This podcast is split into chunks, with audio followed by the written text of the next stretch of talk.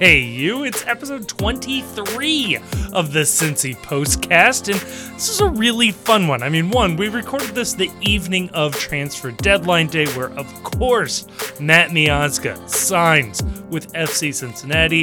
If you listen to this on Friday, you will have hopefully seen the official announcement from the club. Uh, but that is actually what we talk about in part two. In part one, okay, we touched on the Miami game, but more talked about sort of what is Pat Noonan's style in this one. And in part three, we touched on briefly the Philadelphia Union match this weekend on Saturday. But all in all, a really, really fun episode. Hope you enjoy episode twenty-three.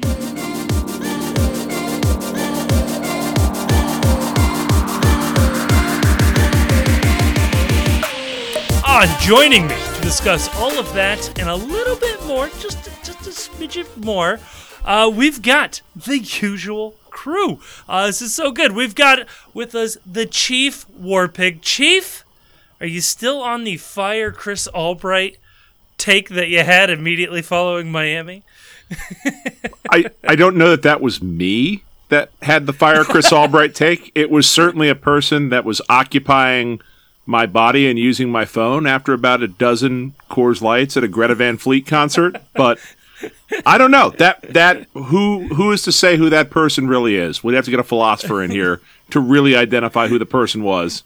And to be fair, uh, the person the person who said that may or may not be me, and also was saying that if Chris Albright sat on his hands through the remainder of the transfer window, and as we're going to talk about, that didn't happen. So it was a conditional threat. And as anyone knows, a conditional threat is not actually actionable in a court of law. So, huzzah! And if anybody's interested in the, uh, if, if anybody's interested in like the ontological questions that the chief just raised about whether you know you blackout drunk is the same person as you sober, et cetera, I highly recommend the television show Severance on Apple Plus.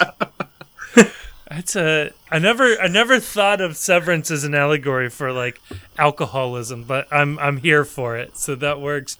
Uh, and of course, that was the lovely voice of one Grayson Chalmers. Grayson, we got our nine, our non-D P high T A M center back.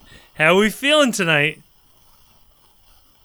I got mixed feelings on oh, it, to be oh, honest. Jesus. Um, so, so. I used to think so under under Nijkamp, I thought, okay, we're like leaning hard into like kind of like a left wing philosophy of running a team because we're not extracting any excess value from our players. We're paying them, you know, exorbitant sum, sums of money and getting nothing in return. And I thought, well, that's that seems very you know noble and idealistic. Um, but then I realized, you know, as we're as we were losing players like Atanga, Medunjanin, who we'll, we'll talk about that later, but and you know potentially more players and nobody's coming in. I thought, you know, maybe this is like the next step, because if if like employment is like exploitative and it's a corrupt system, yeah. You don't defeat the system by like paying people more. You defeat the system by opting out, refusing to employ anybody at all. That's that's a you great know? point. You know. Um, uh, Buying is not rebelling, as Rage Against the Machine taught us, especially in a consumerist society. The only the only moving win is not to play. I'm into this. Th- wasn't this the point? yeah. of, wasn't this the point of war yeah, games so, too? That like they just played tic tac toe with the machine until it realized, yeah. yeah, the only way to win is not to play. Yeah. And uh, you know, with with the news of of Miazga coming in, you know, we did get, gain a center back, but we've also got another, you know, employee yeah. in the team. Yeah, and it's... Uh... Right? So I have mixed feelings, but um, as far as the product on the field and our, and our playoff hopes, I, I could not be happier. Okay, there it is. There it is. So we, we've oh we've, go- we've gone through... Uh, we've asked a philosophical question. We've asked an economics question. This is exciting. I like this. We're yeah. really hemorrhaging listeners right in the first couple minutes. The Pride uh, Discord got my uh, liberation theology rant, so uh, the the podcast listener is spared uh, for this evening. But Um, no, before we dive into the transfer deadline day drama, we, we should probably touch on briefly. At this point, uh, pod will be coming out uh, sometime late Thursday, early Friday.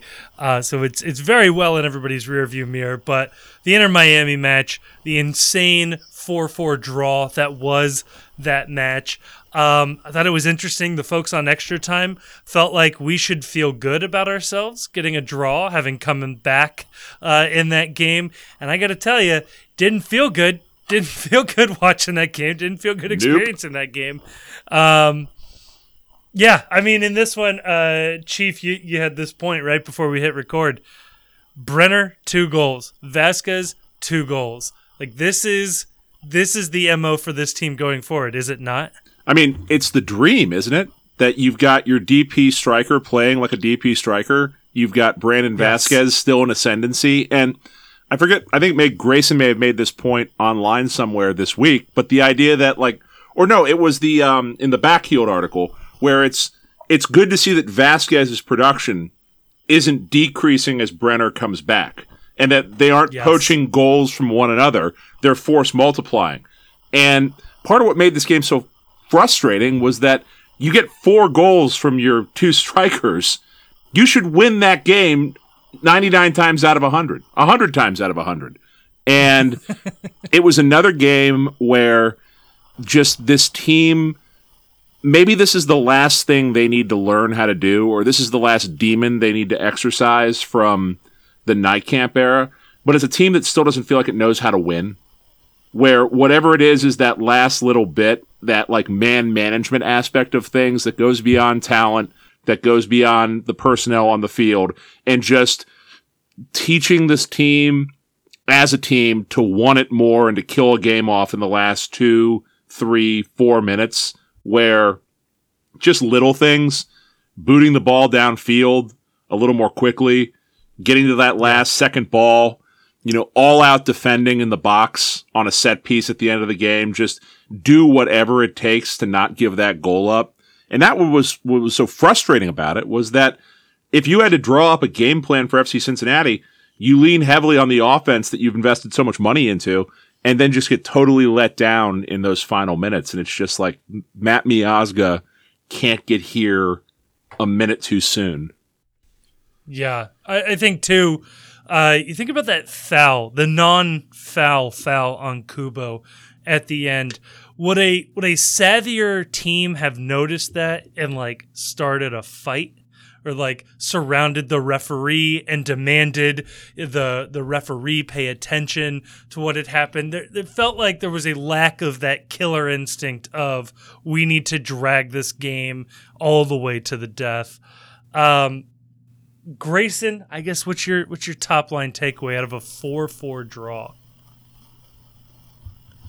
Well, I mean, obviously, the everything the Chief said was correct. How much did that hurt you um, to say just now? Print that one out, Chief. um, but but you know it it's it stinks that you that the defense. keeps doing the defense stuff, and it stinks that we keep having, I'm sorry, like, clear gripes with officiating.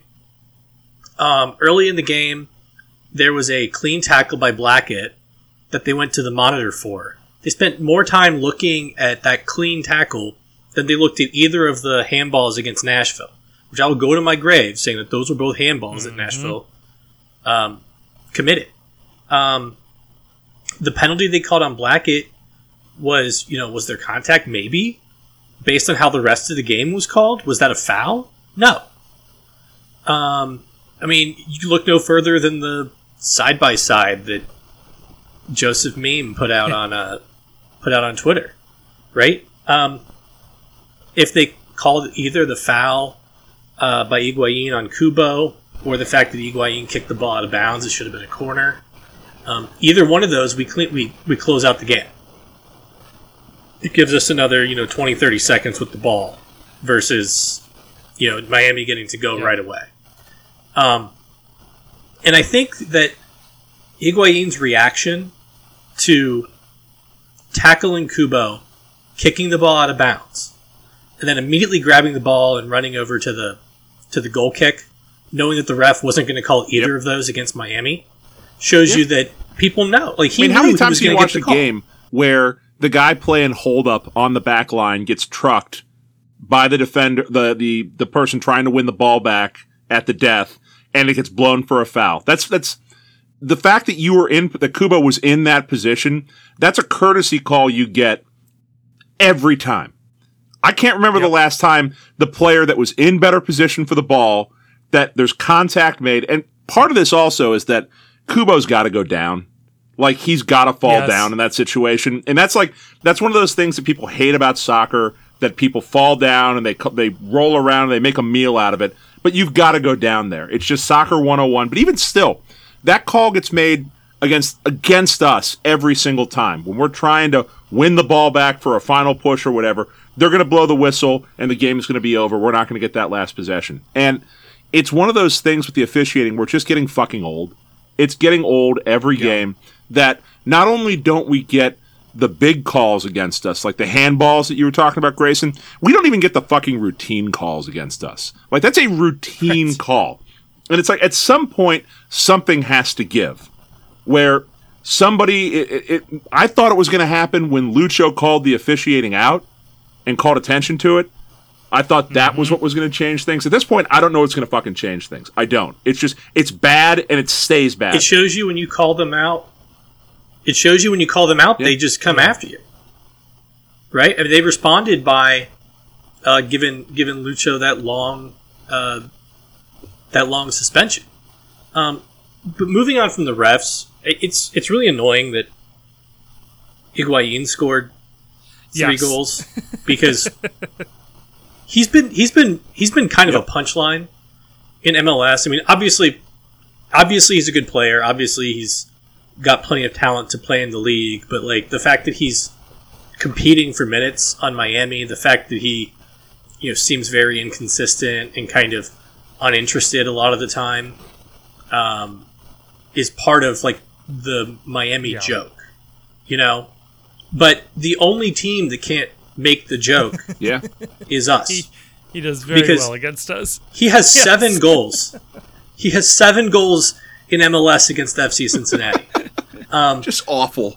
he, he has twenty in his whole M L S right. career. You take F C Cincinnati um, out of the equation, and he's been an abysmal failure, argument for one of the worst D Ps of all time, given who he is. Yeah, and he's got seven goals this year. Four of them are against F C Cincinnati. I mean, uh, man, it's it's really yeah. frustrating, and it, and I know that there's lots of reasons for it. We'll talk about it, but not getting, you know, Miazga in sooner. I'm not saying it was right. possible. I'm not saying, you know, whatever, but just not having that quality of player in the team um, until what, eleven games left in the season, maybe nine or ten games I'll, before. He's I'll hold playing. off. On, I'll hold really, off on my take really until we really talk about the transfer window on that. But my my, my the other thing yeah, that just yeah. like is the overarching theme of this team for the last couple weeks, and just want to get your take on it. This is the unluckiest team to be riding the playoff line. Like, has there been a single moment, other than maybe like that Minnesota game where they pulled one back at the re, at the very end? This team doesn't get lucky fucking breaks at all. Yeah. Like, there is rare where the ball bounces just right, or someone does something stupid and commits a stupid penalty that results in us getting an easy chance. This team, every break that you look at when you watch a game seems to go the other way. And it's almost a miracle that this team is still drawing up opposing teams, when it just seems like the ball always bounces the wrong way for F C Cincinnati. And they somehow see they overcome that. They overcome bad officiating. They've overcome, yeah. you know, the, the shitty contracts that were on this team to start. They've overcome a hellacious home record where they can't play at home for whatever reason. They've overcome just barrels of nonsense that the league has thrown at them as a result of this process over the last couple of years. And it's just like, I, I watch this, and it's like, oh yeah, of course Higuain goes off against F C Cincinnati. Why wouldn't he? Everything else fucking goes wrong. And yet somehow we're still talking about this team as if, okay, well, maybe if they turn it around right now and they, you know, start turning a few of these draws into wins, that they are still riding the playoff line. It's, it's almost, it's almost comical the number of things that have gone wrong, yet here we still find ourselves right now kind of in the thick of it. Yeah. I have no idea how Miami's fourth goal went in. I know. Like, it was a hell of a strike. It was one of those that... Uh, yeah. It's annoying how good the goal was because it's hard to get too mad at it. Like, I really wish it was blatantly somebody's fault. And sure, Barial could have cleared it better. Sure, he could have been closed down faster. But, I mean, it's a, it's a goddamn banger. There's not much yeah. you can do about that. And you and you knew as soon you knew as soon as they took that corner they were scoring too. I don't know, maybe that was just oh, me. Yeah. That like as soon as they yeah. as soon as the ball went to the corner, I was like, well, we're fucked. Yeah, you knew they were gonna at least see that, that play out. But uh, no, Chief, to your point, I, I was thinking that too. The the team being unlucky, I always felt that way about the team last year as well. That on top of being a bad team, they were also a supremely unlucky team.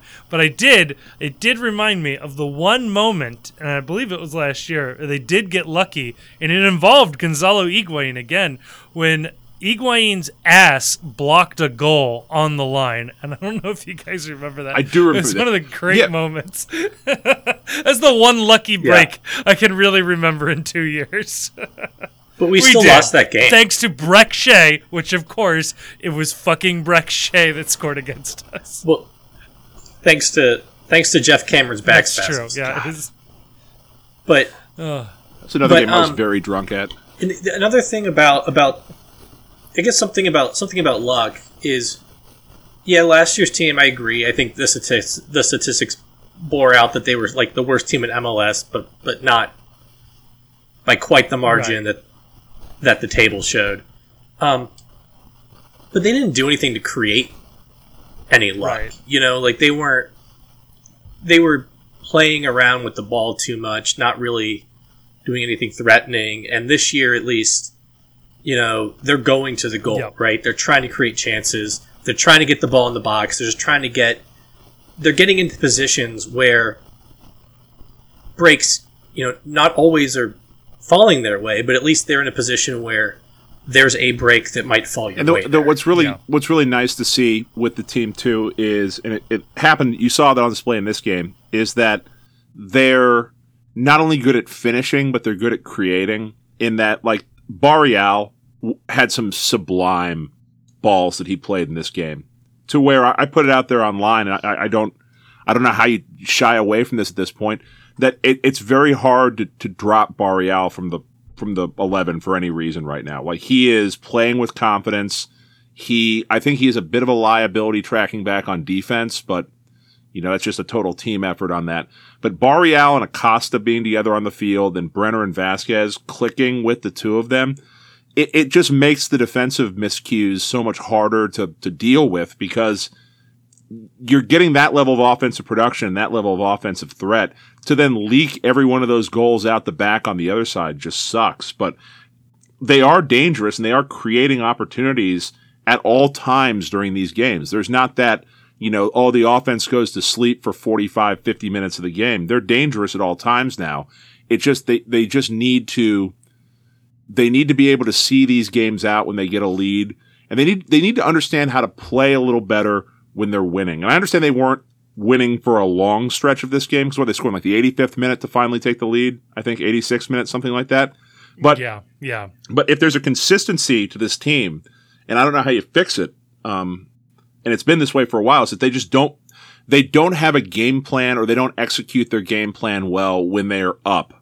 And it's kind of the same thing as like in the times when they've been up a man, they really don't know what to do either. And it's so I don't know if it's a It's an issue of just it's something they need to work on in the training ground more. But just what is your? It's almost like in in N F the N F L. Your your five minute offense. You're up, and how do you kill out this game? Five minutes, and like what yeah. is your yeah. what is their five minute offense in this to, to see a match out? And it's just it's it kind of looks like a clown act when we get up, that you just never feel in control of anything. Unfortunately, um, I'll I'll t- talk about Barial. Just just one thing about him.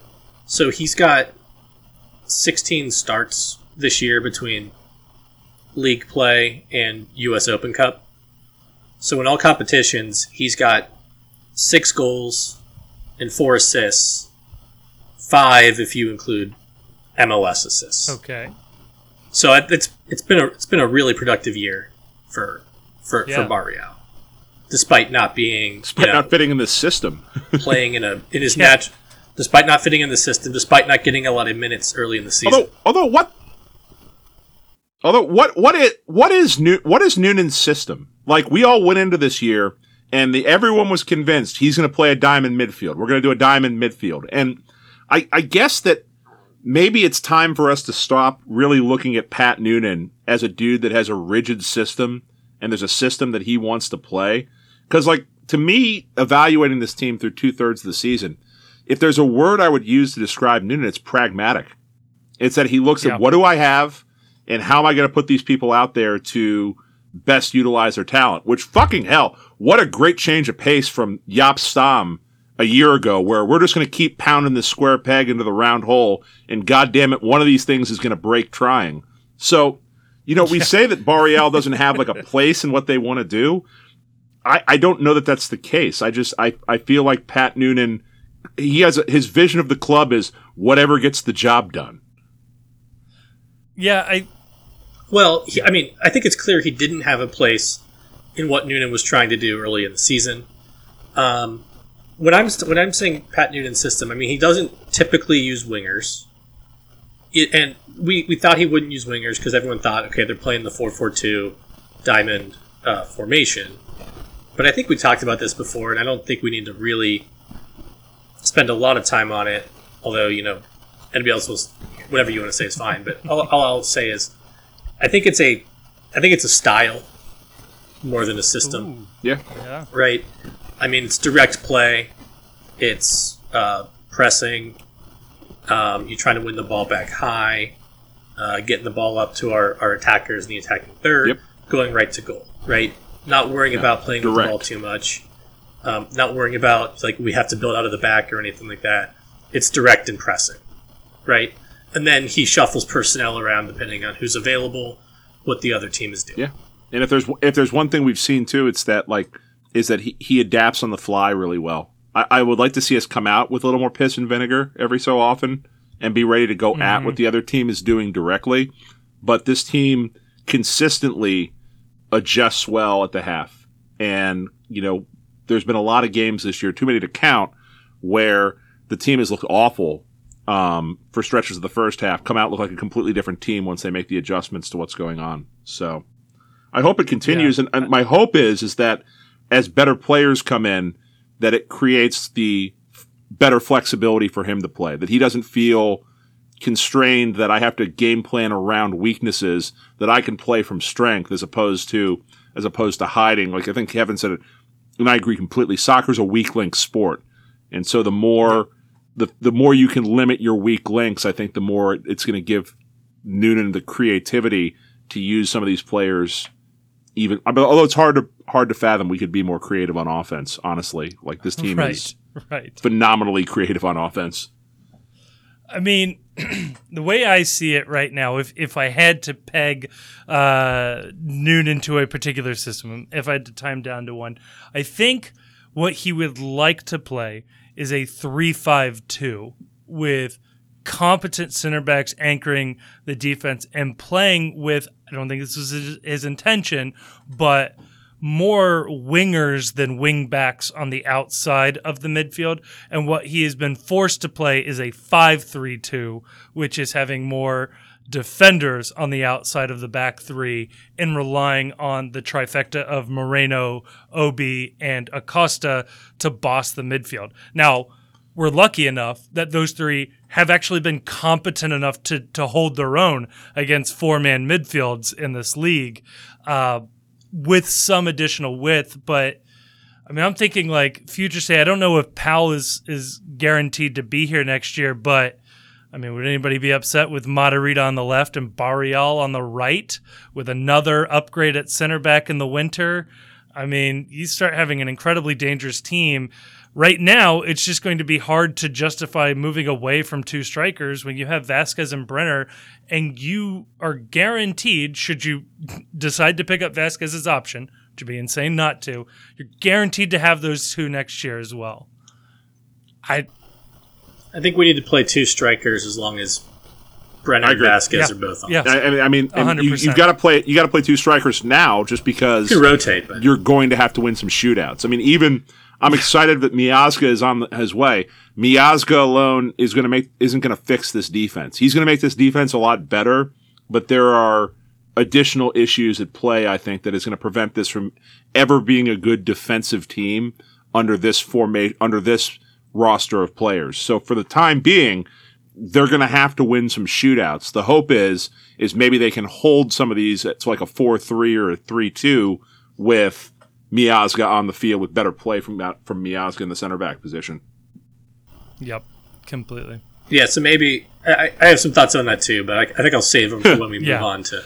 I was going to say, we got to get to the meat and potatoes of this episode. We are recording on the transfer deadline day. People want to know the Matt Miazga saga. Where were we when we heard the news that it was kind of maybe sort of agreed to terms, but not really? Let's get into that part two coming right up.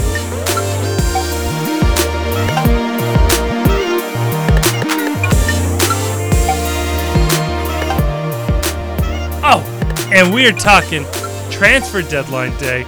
It takes a deadline to get something done. I uh, I appreciate the procrastinator that is Chris Albright. He gets he gets transfers done like I got homework done all throughout schooling. Uh, no, you wait till the last second and you get the assignment done, and uh, you get a half decent grade for it. Um, gentlemen, we did it. We landed our man. We we got Matt Miazga. I think we've been calling for Miazga for two months. Um, Uh, an enterprising fan, I would love a super cut of every time we asked for Matt Miazga to join this team. Uh, the only but, player uh, on the allocation order that made sense. This has been the most. This has been yeah, the most yeah. obvious transfer target, it probably in M L S history. So I guess that's the question, uh, Chief. I've I've seen some of your takes online. Why did it take so long? Because, like you said, he was the obvious guy the whole way. Why did it take so long? It's frustrating uh, because they needed him in every single match prior to this year and since the start of the window. And they've had the number yeah. one spot in the allocation order since the start of the year. They've had it since the start of the, the, the window. I, I, I'm sure we'll hear from Albright probably tomorrow at some point because I've been told there'll be an announcement tomorrow. Um, so by the time you're listening to this, that'd be today, because time is weird. Yes. um, my only guess, and this is just a guess, is that they were just waiting out Chelsea in terms of, is Chelsea going to find someone that's actually willing to not only pay for Miazga, but that also Miazga could reach personal terms with? And if Miazga was saying, I want to go back to America, then it was probably just a standoff between Chelsea, Miazga's people, and F C Cincinnati of, well, what are you going to do with him? Because they let him go on a free. Yep. They let him go on a free. And the only reason you let him go on a free is if you had absolutely no other offers for him, which I find a little hard to believe that they didn't have someone that was out there bidding for him just because you'd heard, I think, Coventry was nibbling around. There were a couple teams allegedly in the Dutch leagues that were, were nibbling around. Um, yeah, but I think I think the issue you may run into, and so I'm assuming, I'm taking what's been reported about the deal at face value, right? I've seen people speculating like, well, maybe there's some escalators built in or some, um, you know, sell-on percentage, although I don't know, like, who thinks that they're going to sell on Matt Miazga for any? No, he's done. Like, like real value. Is his, M L S is his home from this point you know, forward. Right. Yeah. Right. I mean, you know, maybe there's maybe there's like intra-league trades or something. I'm not knocking the guy, but he's you know he's twenty-seven, and he's not really panned out in the top league. Um, although no, I sound like I'm knocking the guy. um, no, but I think, but I think, but I think it's a very plausible scenario that yeah, there's teams interested. Maybe Chelsea had gotten some offers with a small, with a small transfer fee, but he was on, I think, close to a million dollars at Chelsea. Yeah. Um, and so maybe he's not getting, maybe he's not getting like more money, and maybe these teams are offering him less money, right? So he's not agreeing right. to go to Coventry because they want to pay him eight hundred thousand dollars or six hundred thousand dollars or something. And he knows he can get at least a T A M contract from right. M L S, right? So F C Cincinnati says, We're, we'll give you we'll give you a max T A M deal, and that's, you know, that's beating the market at a salary level. And, you know, Chelsea spends the entire window shopping him. They don't get any offers that both, you know, give them what they're looking for in a transfer fee and that Miazga will agree will agree to right. on a salary yeah. level. And you get to you get to today, the Premier League starts tomorrow, the M L S transfer window closes today. They can't loan him out, and they need to move him before the season, and this is the only move he'll agree to. F C and Miazga both waited out Chelsea, and they got a deal done. That made both of them happy and got a player that Chelsea didn't want off their books. That's an entirely plausible scenario for me. I don't think you need to add in side deals or palace intrigue to make that make sense. I don't know that right. you need to add in palace intrigue, but I do think there's two points here. Number one, that um, the dollars that you're talking about for Miazga for a transfer deal, that's a rounding error in Chelsea's books. Like they deal yes. in the they deal in the eight, nine figures when they're talking about things. And if you were really just talking about a million dollars on a transfer deal or two million dollars on a transfer deal for Miazga, that's not impacting their financial fair play status by, by any stretch of the imagination. And financial fair play is bullshit anyway, so who gives a fuck? Um, if you want to talk about one thing where I think palace intrigue may play into this just a smidge, is that Chelsea's owned by an American owner now. Um, it's not owned by Abramovich anymore. He's off dealing with his bloody buddy Vlad. They're super yachting or doing whatever it is they do now. But uh, the the new Chelsea ownership group is American, and I, I don't wonder if if you there isn't something to an idea that the the Chelsea board, now owned by an American, was more willing to let Miazga go back home to America for nothing than to sit on this and sell him someplace else for the good of the American game and for doing an American player a solid. I I, I don't know how involved, because I'm not I'm not experienced enough working for a Premier League team to know this, as to how involved ownership would ever get at a deal like this. But if if there was ever one where I could see them just taking an L to get an American back to American soil, now with an American owning the team, maybe there's something to that. I don't know. Another thing I, I think is worth acknowledging is that people like to hate on M L S mechanisms, but we got this deal only because of M L S mechanisms. There is no yeah, the way allocation spot. Yes. We were the only. We could block Matt Miazga from going to any other M L S team. We were the only M L S team he could negotiate with. Um, Albright held on to the top allocation spot all year, according to Tom Bogert, and you know anybody who can connect the dots about what's going on in front of their eyes. He was specifically waiting out Matt Miazga. And with our with our cap situation, I don't think there's like enough, and we, we talked about this on other episodes, how there's, you know, hundreds of center backs around the world who can come in and improve this team. But I don't think you get somebody who you view, one, as a long-term option, two, is at a good age, you know, he's getting into his prime years as a center back. Three is, you know, at his level. And four, you could bring in on a free transfer and fit into into the space you had, right?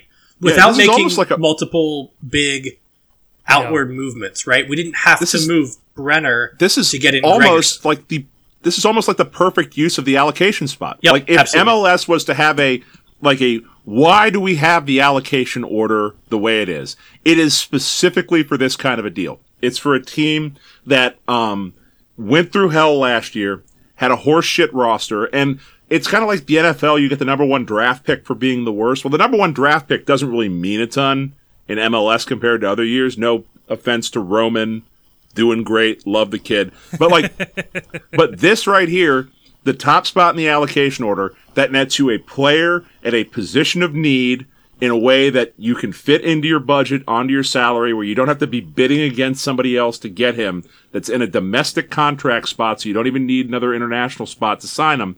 This is, this is an, an M L S roster rules bullshit success story. This is, this is Don Garber yes. pats himself on the back for this. Like, yes, this is why we continue to have these stupid fucking rules, is because right here, a team that needed a player got the player they wanted off the list of players they could select from. This is, this will keep this rule around for another decade, I think. And let's be real. If the rule didn't exist here, Miazga would be playing for the New York Red Bulls. Probably already would have been playing for them for a few weeks now. Um, so yeah, he was... It's definitely great that F C Cincinnati was able to get him. And I do think he is uniquely the center back that perfectly matches what this team needs right now. I mean, Grayson, you mentioned it. He he's he's actually like sneaky young. He's three years younger than Aaron Long, who I think most people would have considered a major coup if we could have picked him up in the offseason last year. He's younger than him. He could very well Walker Zimmerman or, uh, oh gosh, what's the uh, Miles Robinson his way onto a World Cup roster spot. Maybe not this year, but looking at the twenty twenty-six World Cup, uh, could play his way into the national team picture very, very easily. Um And he, he instantly becomes our best center back. I think because he didn't pan out at Chelsea, people undervalue his career. He was very good in France and very good in the Netherlands, where he won silverware. Um, if he wasn't on loan from Chelsea through his European career, I think most people would have seen him as a very successful European story. And the fact that we are getting him would feel a little bit more like when Michael Bradley left Roma for Toronto or Dempsey to Seattle, where you go, hey, wait a second. These guys had a few more prime years in them before they came back to the U S. This is kind of a big move. So I'm I'm extremely happy. And I think it's probably fair to, to point this out right now.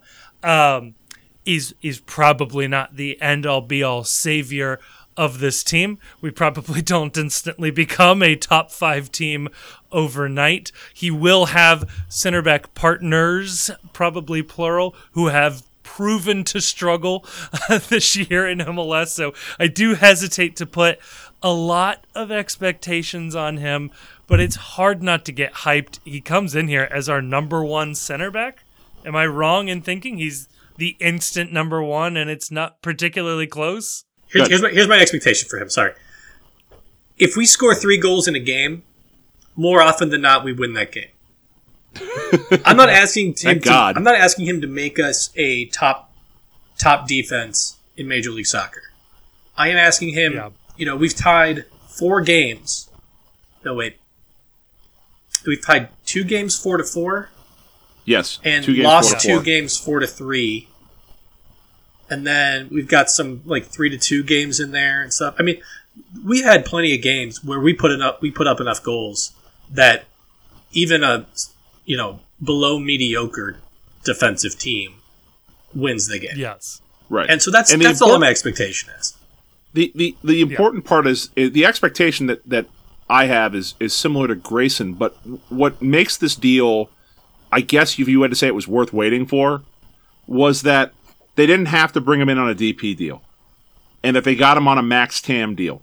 And if that's what they were waiting out, if they were waiting out Chelsea to make sure that they got this as a T A M deal, that they didn't have to like get rid of Brenner in order to and sell Brenner at a loss right now versus allowing him to keep playing and build his value back up, like that's when Albright talks about it. It was frustrating. It was fucking frustrating that he wasn't here at the start of the window, and you can't get those games back. You just can't.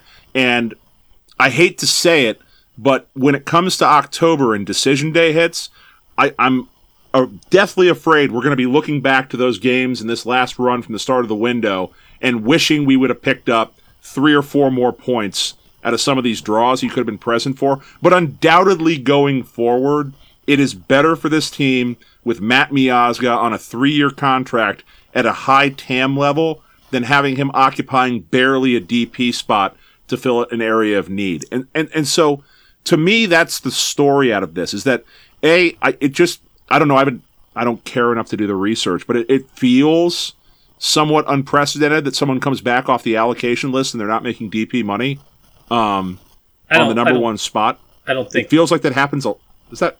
I think a lot of guys that? come back and they're, they're not making.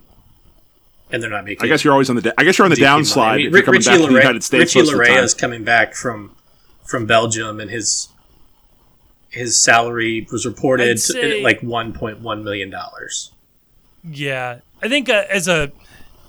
Is it fair to call him a regular U S men's national team? Not today. I mean, there was a point where he he looked like the future, but no, is a uh, a, sem- a semi-regular for the national team coming back. I think is a little different than a, a Peruvian that was sold off who, who comes back, something like that. Um, no, I I think it's probably worth pointing out. We don't have the exact details of the deal right now. I saw E S P N was reporting a three and a half year deal. It does look like he's getting a max T A M deal, so his salary will be in the six hundred thousand dollar range. No, one point one point six million dollars. One point. Oh, is it one point max T A M? Yeah. One point six million. Max T A M is one point yeah. six. It's ladies the max budget charge, ladies and gentlemen, plus a million dollars. We finally, we finally have a center back making more than Tyler Blackett. We did it. We did it. It is. I, I think I saw Laurel on Twitter say, and I'll. And if she's saying it, I think it's probably right. She said it's a three and a half guaranteed deal, um, and a option year. So potentially, okay. potentially four and a half, four and a half years. Although, you know, what's the salary? For, so it's it's the reporting I saw is that it's max T A M through the guaranteed term. I don't know what the I haven't That's seen anything right. about what the option would be at. So if the option would make so it do, a D P do, or not. Do you think knows? that on the first day of training that Lucho is going to walk up to Miazga and do the height thing, except with salary? like, like, like you're going to talk about height, but I'm going to talk about what I'm making, and I'm up here. Oh, so good. And then Miazga's so going to grab him right in the nuts, and it's going to be a fight. Miazga can't grab Lucho in the nuts. He can't reach. I'm sorry. He would not grab. He would honk. Honk. If we remember honk. our verb.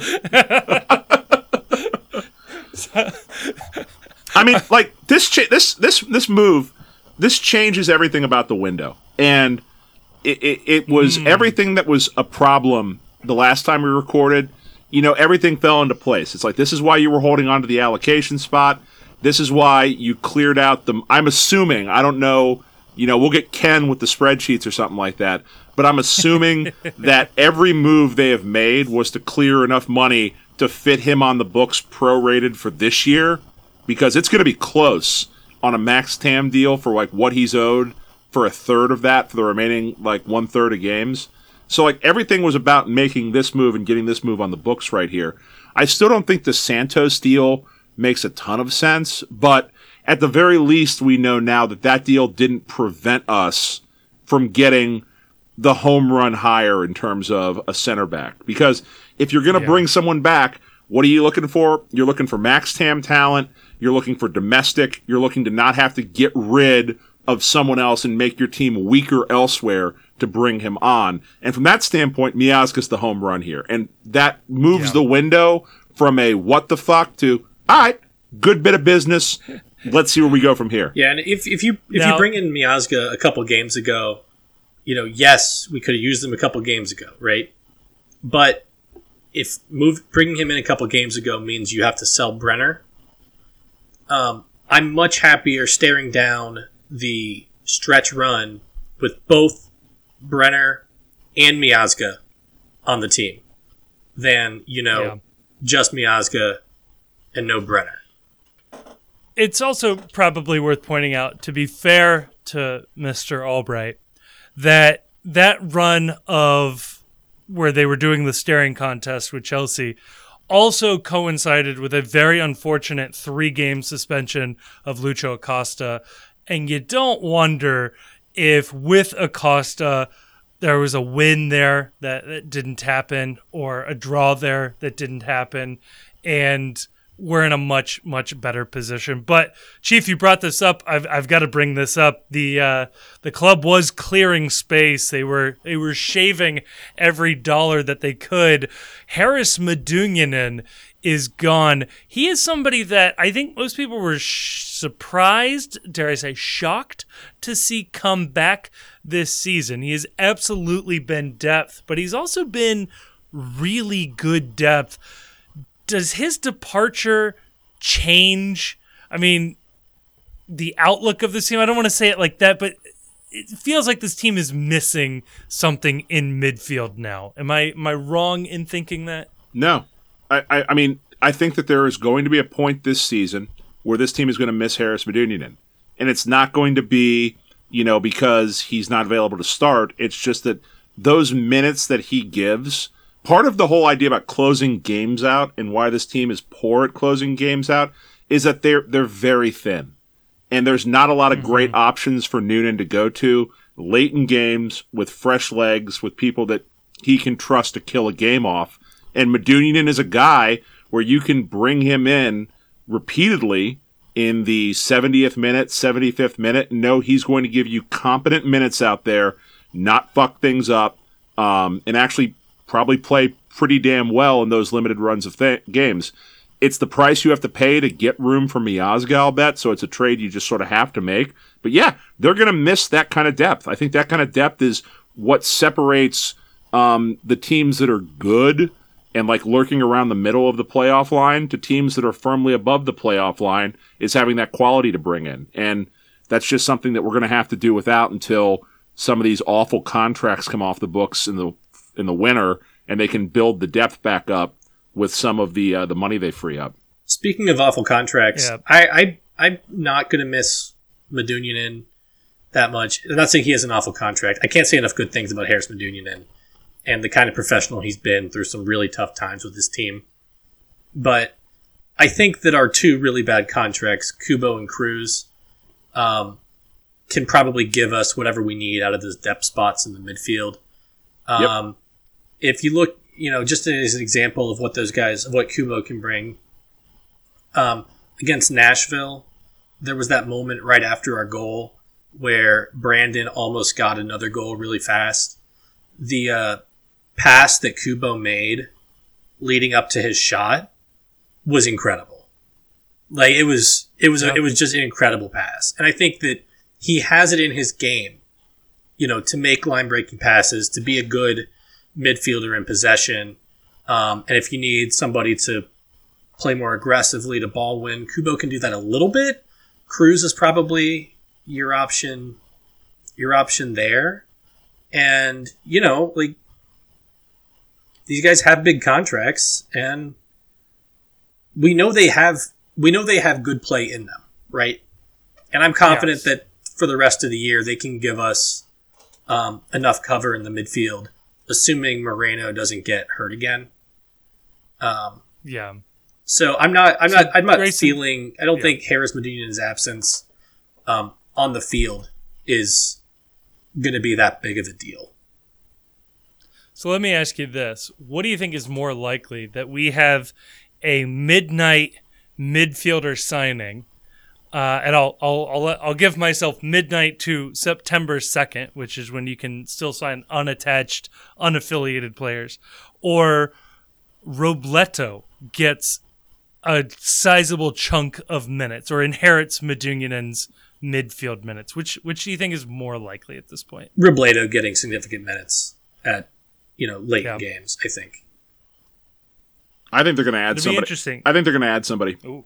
I don't know. It's um, I think that that's a that there's going to be an opportunity to bring somebody in who doesn't get a contract through the Euro season. I think we have one international spot clear now. I think. I think we have wrong th- on that. I think we have three, three or four. All right. Yeah. yeah. So we at least have one. We at least have the international spots to do it, and I would not be surprised at all if we go dumpster diving for someone who finds themselves out a spot somewhere over in Europe. Um, I don't think that the uh, it's one of those things where it's been mentioned a couple of times by people that cover this team that, you know, don't focus on the transfer deadline day There's also the roster freeze date. I feel like that's not coming from nowhere. That yeah, that there's been some chatter around the club that maybe some of us that are not as plugged in as people think we are um, may have heard that there may be some opportunities for the club to do something there. Just because the once you once you get beyond the Harris Medunjanin level, it's just so desperately thin on who they're bringing in. You're talking about bringing in like Archimedes or Ordonez, or you're talking about bringing in like Nick Marcanic. And I, I think that if they have the if they have the opportunity to do it, I think they will they will go and they will add somebody else uh, before the end of the roster's freeze in September. That that person's not not going to be our savior, though. I mean, no, not at all. Whoever no, that is. But I'm, oh, what? Wait, wait. Jurgen Lacadia, huh? Huh? Unattached. Yeah, on a on a league minimum deal plus all the D J sets he wants to do at the Hard Rock Casino. I mean, wouldn't he love an opportunity to come back for two hundred thousand dollars? Just a six-month contract. I don't think they've got the two hundred thousand dollars to give him. Surely uh, the the team in Turkey that is picking up some of Isaac Atanga's salary has, has freed up enough space for one, uh, Lacadia. No, um, that's the which other also, one, too. Which, which uh, also, like, Isaac, Isaac Atanga... Atanga yeah. How the hell did they convince somebody to take him? Good God. I do worry that we are still eating a massive portion of that uh, of that salary, unfortunately. We have to be. But, yeah. I I mean, he was well-regarded in Europe is is the, the thing that I kept hearing over and over again. He came up through a great academy that has produced a, a fair number of pros around Europe. Um There's no reason to think that a change of scenery couldn't help.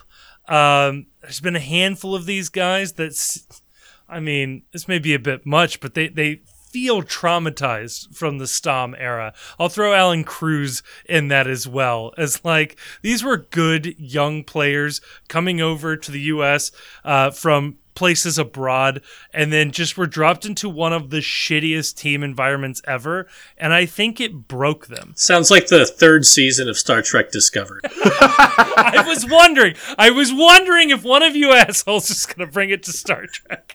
I mean, I said it on Twitter. Uh, that was the pl- if we hadn't if we hadn't if we hadn't signed anyone, this episode was just going to be Grayson and I debating Star Trek versus the Orville while Kevin sat quietly in the background. Uh, and I even subscribe to Paramount Plus, and I, I have not watched very much, if at all, uh, Star Trek. So, damn, I'm probably wasting my money there. You, sir, will not live long and prosper.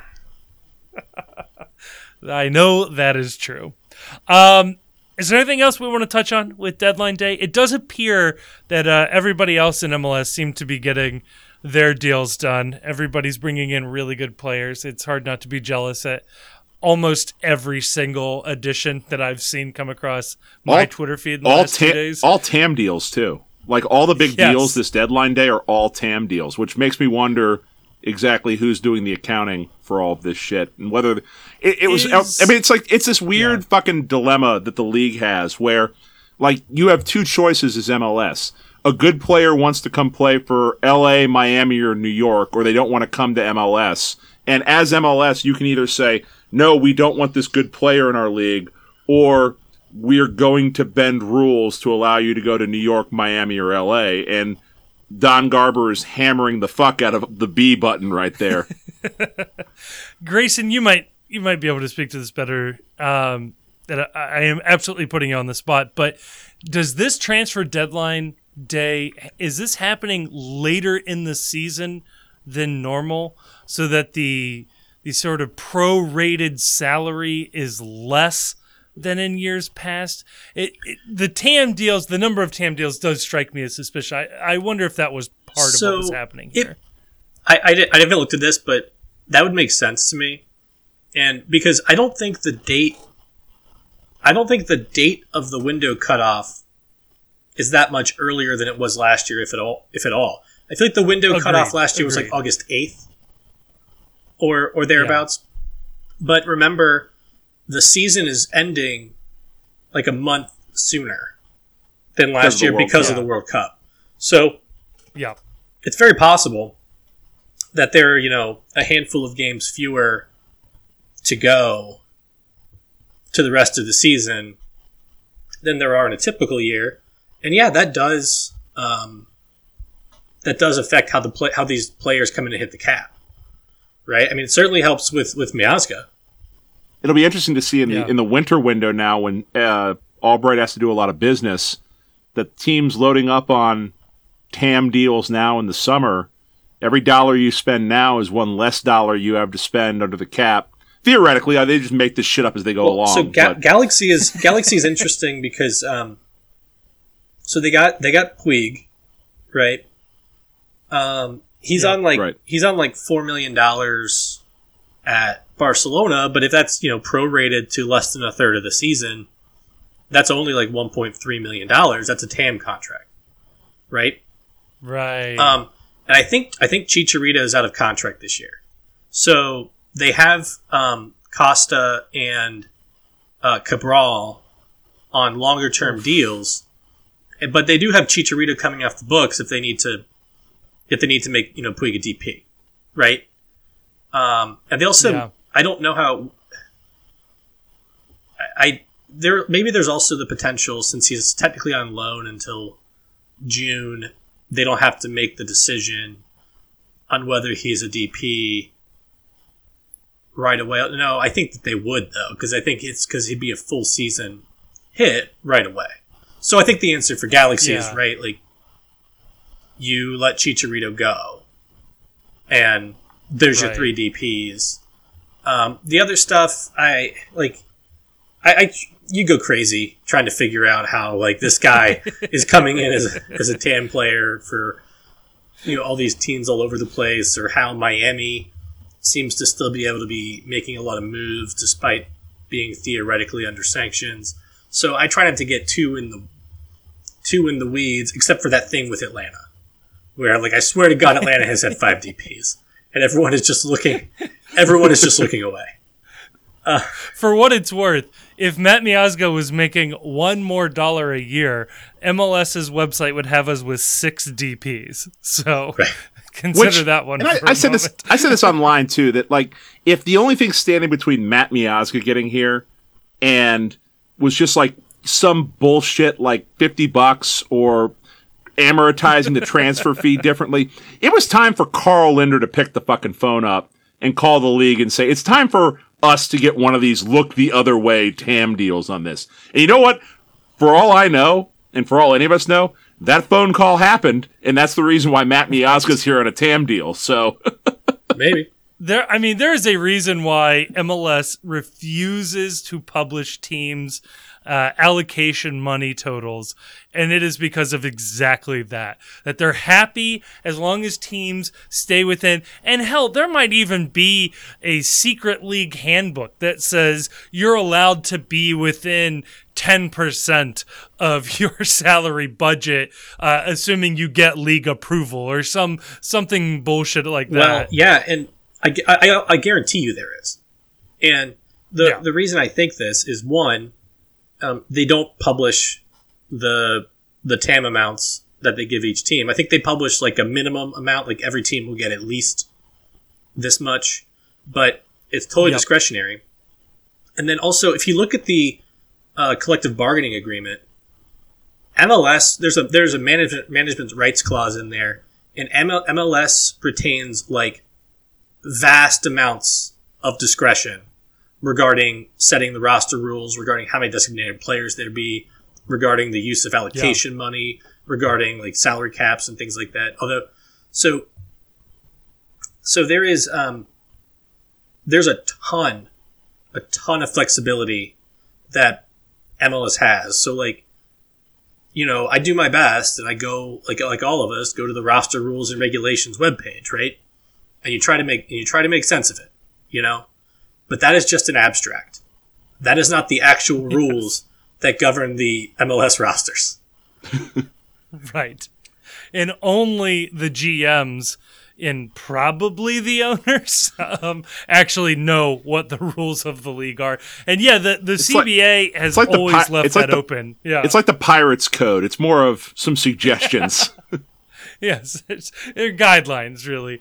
Um, yeah, I've one. I've always hated that they never published anything, and that's that to me always told me that it was absolutely bullshit. When you hear things like, "Oh, we had to pay fifty thousand dollars for this guy's discovery rights," I even doubt that teams are paying that. My guess is the league is paying that out of a league kitty. Like, it doesn't even begin to make sense that teams would have to be paying each other for that. But that's sort of the the wink and the nod of the league of like, ah, oh, look, we're actually doing this. And yeah, I don't know. There's a lot of like labor implications with that, of like trading players without their consent and stuff. So as long as M L S can be M L S and separate the league from that, they can they can keep playing with these dumb rules. So. Fun times. Um, well, so I know we've I know we've yeah, tempered no, Grayson, I know please. we've tempered expectations about the impact that Matt, Matt Miazga is going to have. Oh, we yes, let's okay. hype it. Let's go. But one thing I think everyone needs to make clear is we talked earlier in this in this uh, episode about the Pat Noonan style, right? The high pressing system that parallels teams like Philadelphia Union and New York Red Bulls. Matt Miazga is a New York Red Bulls homegrown player. He made his bones as a center back with Red Bulls. He was fourth in M L S Defender of the Year voting at like nineteen years old, playing for the Red Bulls. Uh, he played so well for the Red Bulls that Chelsea offered him a contract and paid a you know five million dollars transfer fee based on his play in a high-pressing system. And he turned down a D P contract with Red Bulls. Um, to go to go to Europe. So I think that there's a lot of a lot of reason to believe that you get him back into M L S, you get him back the system that he was trained under, under that he made his name under, that he got his first national team caps under, and there's a very good chance that this turns into you know the signing of the season, and we're looking at a best eleven. Defender of the Year type player. And if nothing else, maybe he brings a little bit of that Red Bulls energy where when we need to kill a game off, he'll flop around like a dead fish on the fucking field and maybe teach this team how to kill a game off or two. That too. It would be a useful skill. Does the Miazga signing give either of you more hope for this season? I'll phrase it this way. Was was Miazga the difference between winning a playoff game and not winning a playoff game? Very I think it's the difference between be. making the playoffs and not making the playoffs. Honestly. Okay. Like I think that I think that with Miazga, I think this team at least rides their the line on the playoff in or out until decision day. And I'm not saying by any stretch of the imagination this is now a guaranteed playoff team, but they're in the conversation a hell of a lot longer with someone like Matt Miazga playing eighty, ninety minutes a week than they were with Tyler Blackett and Jeff Cameron playing eighty, ninety minutes a week. No doubt in my mind. And I did. I think it puts us in the position where, while we're not guaranteed to make the playoffs, we can we can honestly say that it would be disappointing not to make the playoffs. Agreed. I think that does it for uh, for the old part two.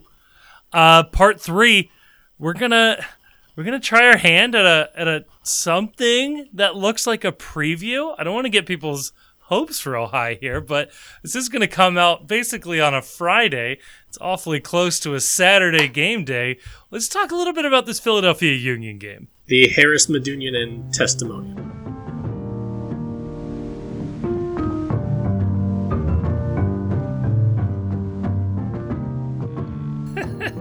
We're back, part three, and yes, we are talking the Harris Medunjanin testimonial. Grayson, I'm going to steal your joke because I'm going to cut your joke t- to make my intro. That's how we're doing it here. This is pirate radio, hey. Literally and figuratively.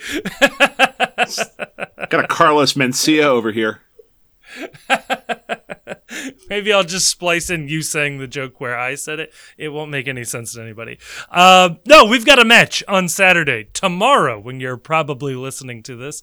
Uh, it is, in fact, going to be the last match we see Harris Medunjanin. He did play his entire M L S career in Philadelphia and Cincinnati. He made... Was he over one hundred appearances for us? No, he couldn't have been over one hundred appearances, but a good number of appearances for old F C Cincinnati the last few years. He saw the depths of this team, and at this point he has seen the highs of this team. It wasn't too hard, but he saw both of those. Um, yeah, everybody seems to really like this guy. He's headed back home. He's got a young kid in the Netherlands. Yes, he is a Bosnian uh, and Herzegovina, am I pronouncing that right? International, but he did grow up in the Netherlands as a uh, as a immigrant refugee. I believe I he was, a, I believe he was a war refugee from the war from refugee. the nineties uh, and thing he, that happened. Yeah. Uh, I always I always point this out, whoever I bring to the game. Medunjanin, born in Yugoslavia, which is hard to imagine for a professional athlete that you're watching in twenty twenty-two, but that is uh, where he was born. No, he had a couple of caps for the Dutch uh, youth national teams, in fact, uh, before making that senior switch over to Bosnia. But um, it's going to be sad to see him go. How do we feel about this game, Chief? And do we see Matt Miazga?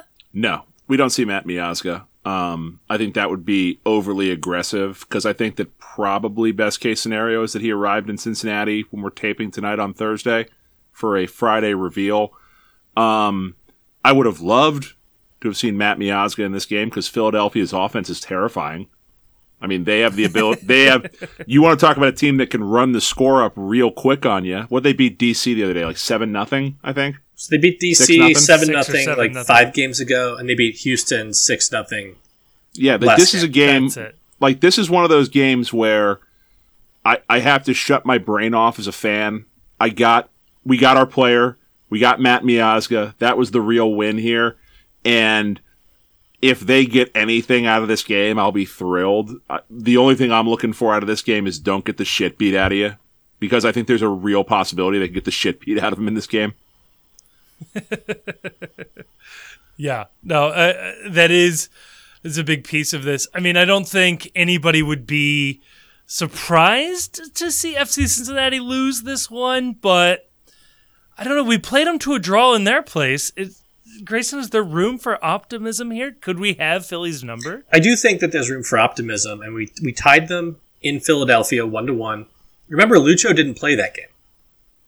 Lucho, that was Lucho's COVID game.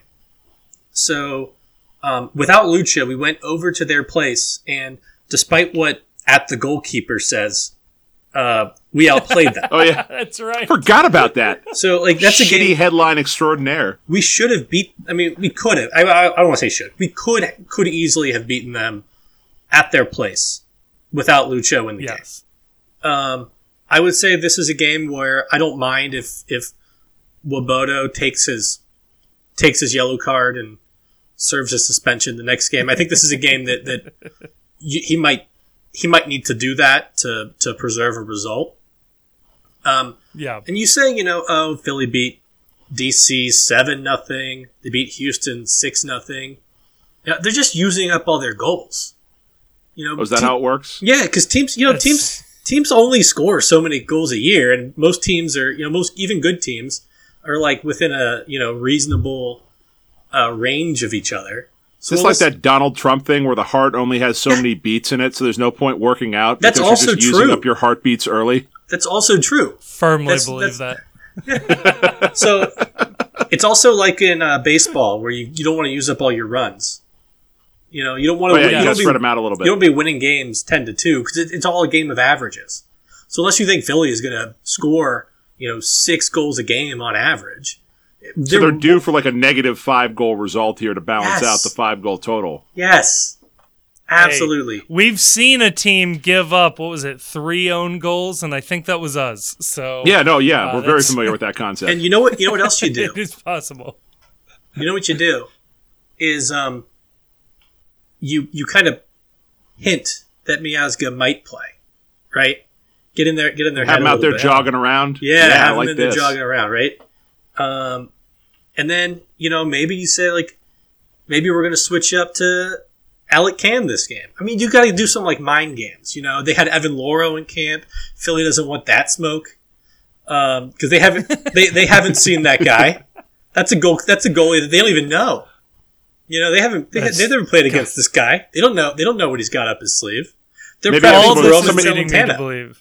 Maybe have someone call Ernst Tanner's hotel room the night before and claim to be from M L S Internal Affairs and investigating his previous statements slandering the league.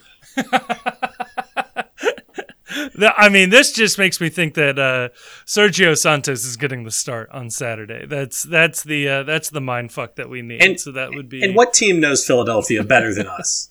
We got we got Noonan, we got Gaddis, we got Medunjanin, we got Santos, we got Powell. Well, we kind of got Jim kind Curtin's- of. Kind of got Medunjanin. We kind of have Sergio Santos while we're at it. Um, but no, uh, Jim Curtin's going to be our next uh, chief soccer uh, officer. So, uh, I mean, bring him on and just leave Jim behind. It'll be perfect. Um, predictions for the game? Do we want to give a scoreline here before we wrap up? Uh, give me a two two draw. That's me feeling Ooh. optimistic on that one.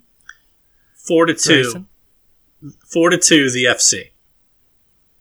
Okay, um, I'll I'll split your guys' difference. I'll go three three draw. That feels that feels possible. So there you have it. If one yeah, if of you guys are going to be predicting ties, we're not going to be doing any more of these previews. I mean, hey, it's Philadelphia. They do nothing but draw or score a hundred goals. You don't get bonus points us. for we being We do nothing right. but draw or concede late in games. It's you don't get bonus points for being fair or right. Right, right. It's we're like not, when a semi-movable force meets a semi-immovable object. This is the result be, right here. We're here to be fans, man. We're here to. We're here to. All right, we our, love hey, our team.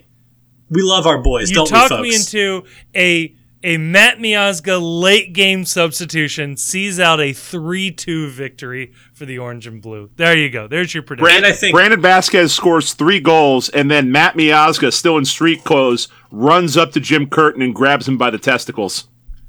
And electric. Nick, Nick Hagelin will finally get his goal this game. Ooh, I love it.